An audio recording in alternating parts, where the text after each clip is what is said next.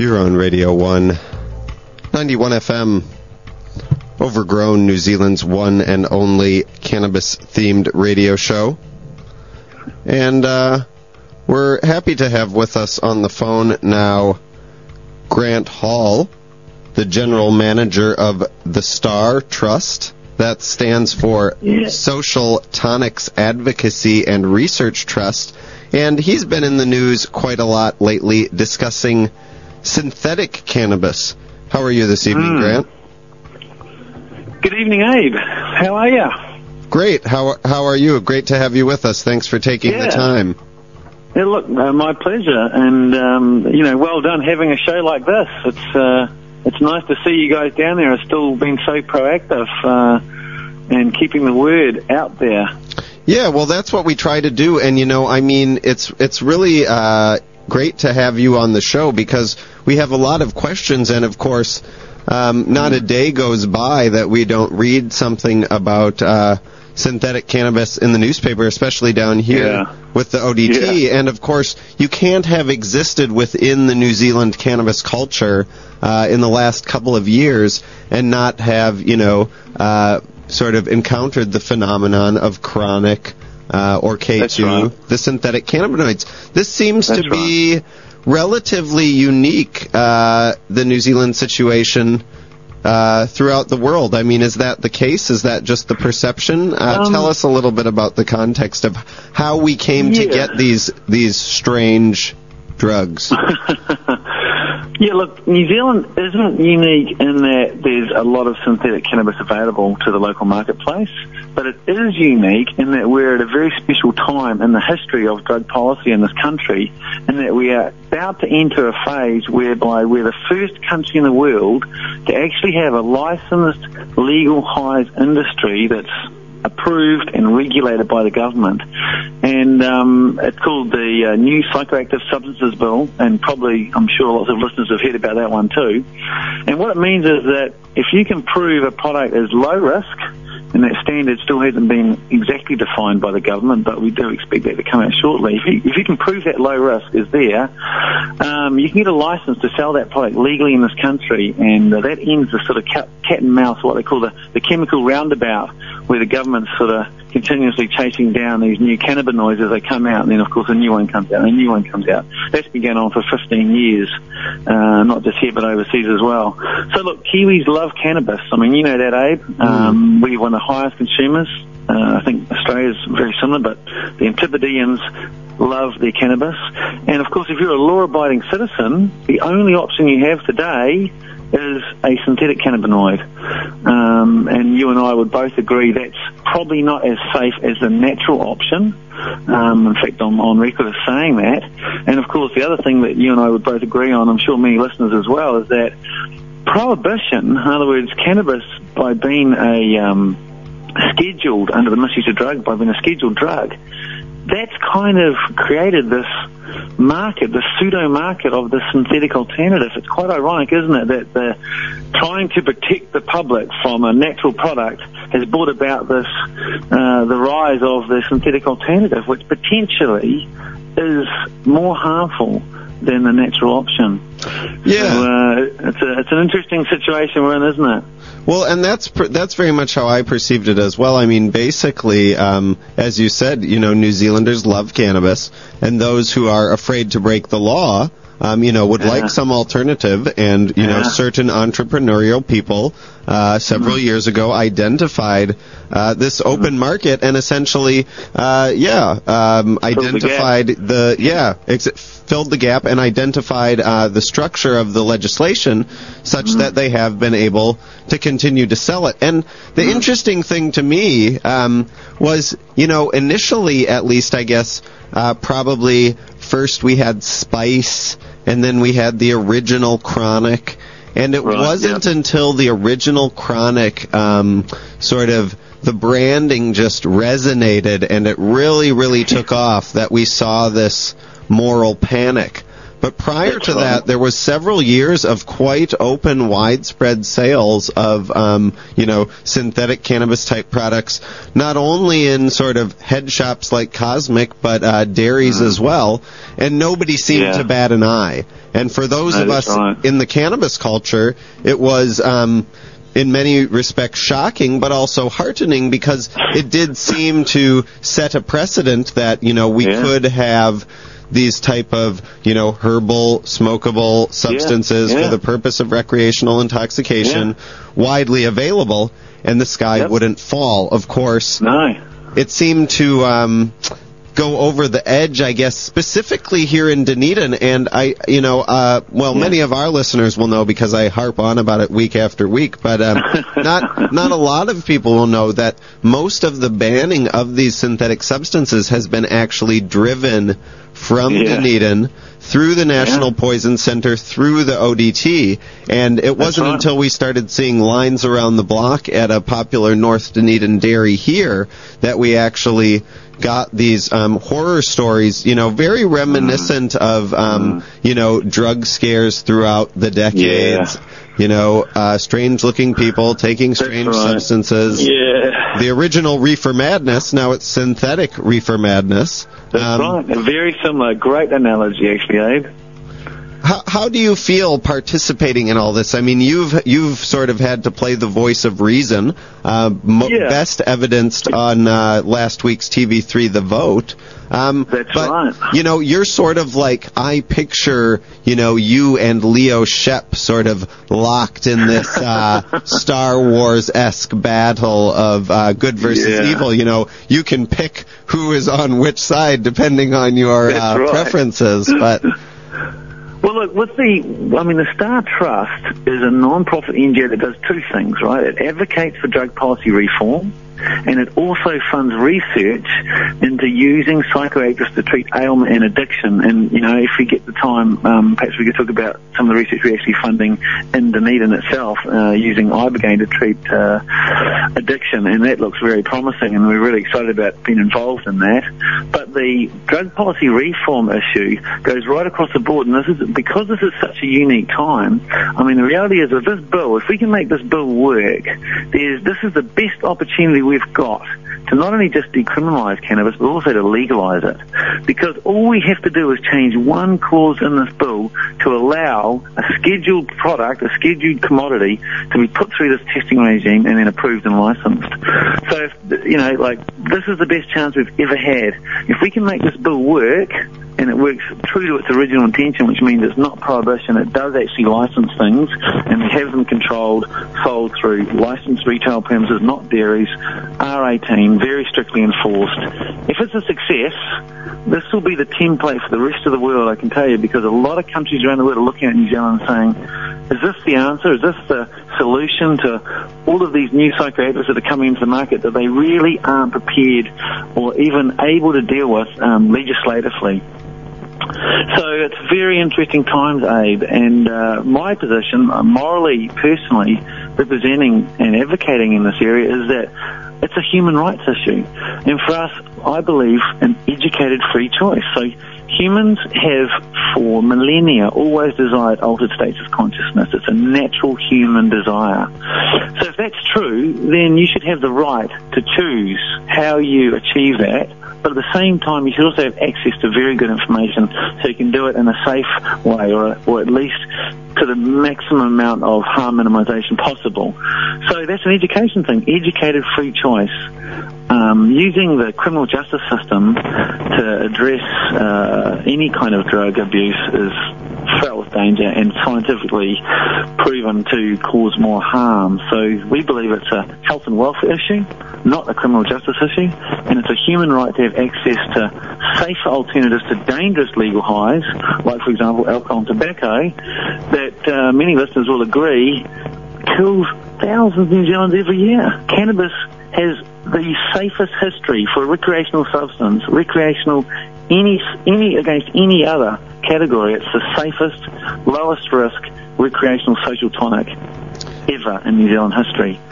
Um, so it's yeah, we hope that common sense will prevail, Abe. But uh, you know, Well, after we've exhausted all other possibilities, eh? it's it's interesting and confusing for people like me because you know uh, the from the viewpoint of the industry, uh, they're very excited about this legislation, and as you say, cannabis law reformers and I myself, when I you know think about it in pure logic, am very excited about this legislation. But then you have the strange thing that uh, you know. The prohibitionists are also very Yeah. excited about this legislation, Yeah. and this Yeah. is Peter Dunn's, you know, legislative baby. This is going to make or break his career. Um, Absolutely, it is. and he's enthusiastic about it. So there seems to be some sort of cognitive Yeah, dissonance um, in terms of funny. what the outcome of this legislation actually will be. You know, I mean, Yeah. is it the case that the bar is going to be set so high that nothing will get through except for cans of V, as Peter Dunn Wow. uh, appeared to state?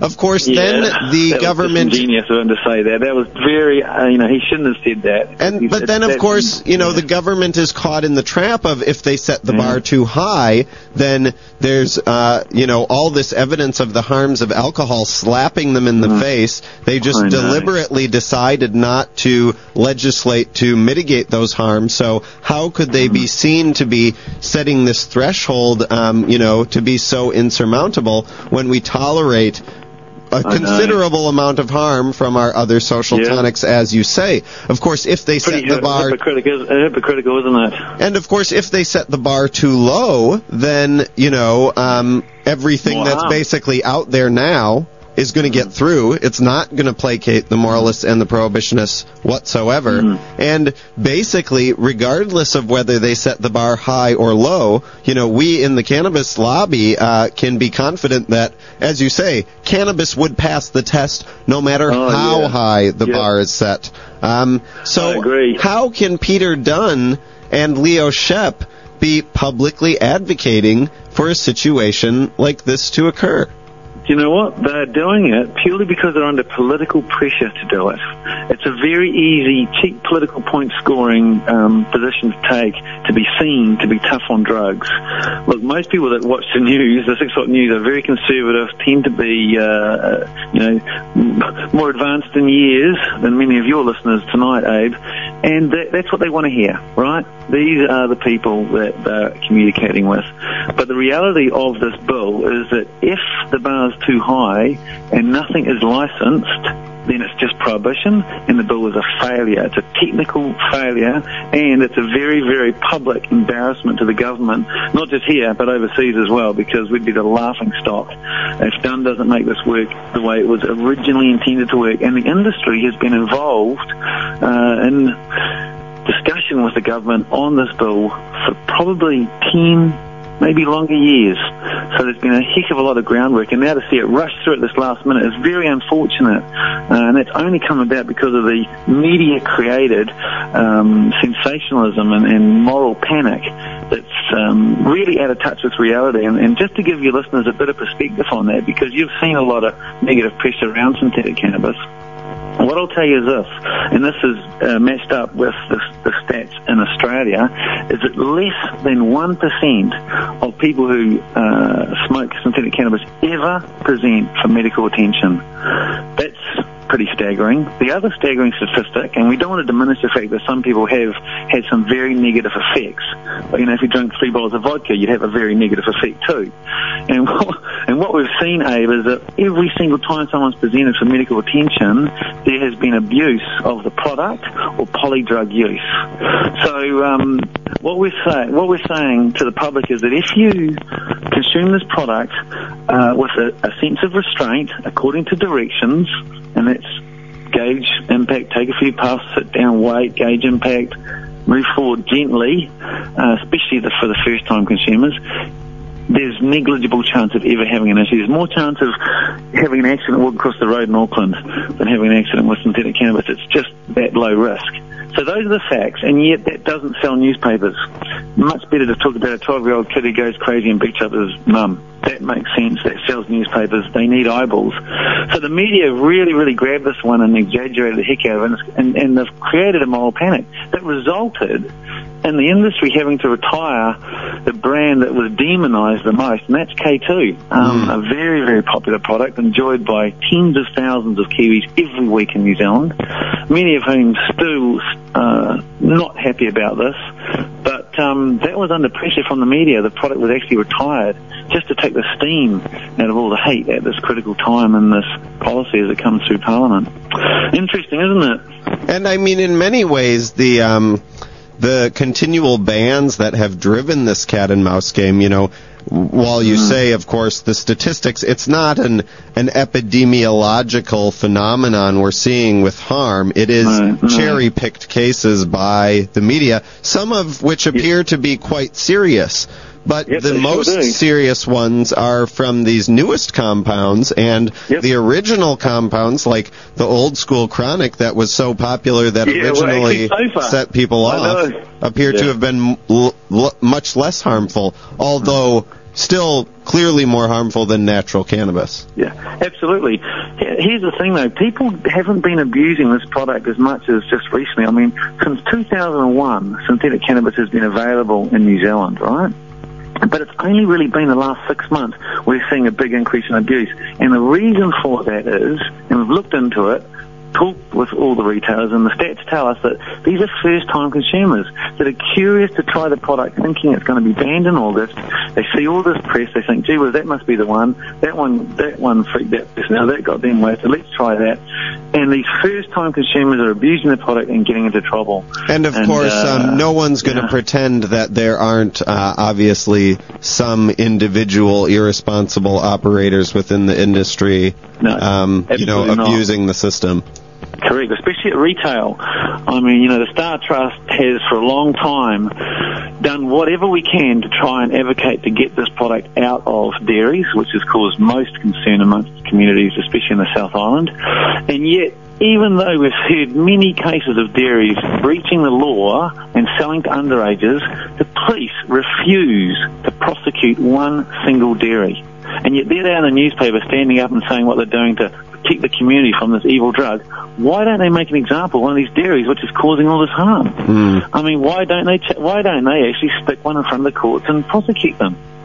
Not one, Abe. And that's to me sounds like a PR job. You know, it's like a cheap political point to say they're protecting the community against this dangerous cannabis, and then not do a single thing. Well, not to back some of the mention, people that are um, you know, s- stirring up a torches and pitchforks mob mentality Yeah. against sort of Well, unsuspecting small business owners. Yeah. Listen, these dairies are selling cigarettes, tobacco, which killed 4,000 New Zealanders last year. They should be picketing dairies for tobacco, not cannabis. Well, the same people were complaining when the cigarettes sort of went behind the counter, and now they, uh, you know, but they don't want them to sell K2. I, I'm interested, Yeah. you know, it, from my perspective, a lot of this has been driven directly by uh, a character here in the uh, Dunedin National Poison Center, Leo Schep, um, and and he seems to be coming from a purely sort of personal, religious moral perspective that all drugs are bad, and uh, he's doing whatever he can to ban them one after one. Uh, is is that a fair assessment? Have you dealt with him? What's your opinion of his efforts? I, look, I haven't had the pleasure of meeting Leo. Um, not for lack of trying. Um, I was actually hoping to meet him at the meeting in Timaru. That was uh, la- the week, actually the week of the vote on TV3, so two weeks ago. Um, but he actually didn't want me at that meeting. Now I've been to community meetings in Dunedin. I'm going to one on Tuesday in Invercargill, and I always enjoy going to them, uh, as challenging as they can be. Uh, and I'm there to listen. I'm not there to preach or do anything. I just want to learn so I can get all that information from the coalface, take that back and advise industry accordingly. But um, he didn't want me at that meeting in Timaru, which uh, was quite disappointing because I would have thought that it'd be much better for harm to build bridges than build walls. Uh, and certainly that's always been our approach, is open engagement with uh, the police, the politicians and the public wherever possible. And now that the industry has uh, a body that can represent it and be a contact point for some of these concerns, you'd like to think that the community would take advantage of that. But uh, no, Leo Leo doesn't want to talk to the industry. Well, so that's a shame. That's I a think, real shame. you know, I mean, happy to talk to him. These prohibitionists never want to really defend themselves with any sort of Yeah, uh, yeah, rebuttal hard or debate. eh? Well, exactly, and um, you know, hard. they just want to give the PowerPoint, get in, get out. You know, give a few yeah, quotes yeah. to the newspaper who have this predetermined agenda. You know, I mean, in Yeah. many ways, um, you know, we should uh, sort of congratulate uh, Mike Sabin and what's her face, the crazy mayor of Timaru. oh, Janie, the mayor of Timaru. Yeah, for um, Yeah. showing up, but making absolute fools of themselves. Um, Yeah. at, at least they're Yeah, they're willing to wear the prohibitionism on their sleeve, but it's obvious when they do just how sort of brain dead they are. And anybody who sort of claims to be an academic, they just can't front up to this sort of illogic in public. Yeah, that's right. Yeah, that's right. And um, prohibition is indefensible, especially when you look at all the evidence. Right? You can once you take the emotion out of it and you look at the evidence, not just here but overseas everywhere, it's, it's been completely discredited. Uh, not only does it um, not work, it actually causes a huge increase in negative social consequences, and that's one of the main reasons why we need to end prohibition in New Zealand. So, you know, if this uh, legislation does turn out to be prohibition by a different name, I mean, there's basically two ways it can go. It can either hmm. be what what we want and hope it to be, and hmm. they'll say that it's prohibition, and that will make them feel comfortable, and that's fine by me. Or mm-hmm. They will change it to the point where it actually will be prohibition, and that, you know, will basically be unacceptable and a failure, as you say. But what do you think the practical consequences of that will be? Obviously, the industry will be Hopefully a change done. of government. Yeah. Hopefully a change of government. I mean, we, um, as a as a organisation that advocates for drug policy reform, we take heart in some of the connections we've made uh, in Parliament. I've gone in Wellington again on Wednesday, talking to an MP there, and I can assure you that there is a lot of empathy for the silent majority who came out last Wednesday night and voted with their conscience. It was a huge um, vote and victory for common sense. People are ready for decriminalisation at the very least. I think legalisation is uh, essential to make it work properly. And if you look at what's happening overseas, particularly in the US, I'm sure most of your listeners are aware of what's happening there, um, we can take great uh, courage and confidence from that. If they can make it work there, it's going to be pretty easy here. In fact, it's embarrassing that New Zealand's so far behind on this issue of social reform when we tend to lead the way uh, in terms of social reform on this issue when it comes to cannabis. We are sadly way behind, and it's actually getting a little bit embarrassing to be a Kiwi, isn't it? When you go overseas and you're talking to your friends who are smokers and they're saying, "What is going on in New Zealand?" Um, but there are politicians there, I can assure you, that have a great sympathy for this cause. And I would imagine that if we had a change of government, I think it would be on the agenda. And I think it's probably, I, I've predicted that cannabis will be legal in New Zealand in 2016. Um, and I say that because that's when we have the UN Convention on drugs control that comes up, where hopefully uh, nations can get their sovereignty back and not have to sign up to this brutal law that actually loses a country's sovereignty and forces you to schedule certain drugs. Um, I'm, I'm guessing 2016, cannabis will be legal in New Zealand. Well, uh, fingers crossed, and you know yeah. we, yeah, you got, got to put you got to put a line in the sand somewhere, eh? yeah. And uh, I mean, there's a lot of work to be done before then. Well, and I of course, you know, the public, the public have an appetite for this. and uh, Clear Helen mandate now. There's a clear mandate out there. If someone wants to pick up and run with it. and Helen Clark, uh, you know, seems to have been testing the waters uh, a little while back, anyways. And Sure yeah, does. as you say, uh, you know, things things are happening. Uh, this sort of silent majority, the tr- taboo was well and truly broken uh, during the vote, and uh, you know, we're going to be talking later in the show about some campaigns that sort of may see the momentum of this uh, continue. So it's all it's all very good, and uh, you know, we appreciate you taking the time to discuss with us, and um, you know, it's uh, very important to have you as part of that rich tapestry of the debate that's going on right now. Thank you. Thank you very much, Abe. And um, yeah, have a happy Queen's birthday weekend down there in Otago. Indeed, we will. Cheers. Jolly good. All right, cheers. Bye bye. That was Grant Hall of the Star Trust Social Tonics Advocacy and Research taking some heat in the synthetics debate, but uh, you know, as bad as uh, you may synth- think synthetics are, clearly uh, prohibition is worse. We've seen the consequences, and prohibition of cannabis is what created this whole situation in the first place. So, shouldn't be too hard to fix that.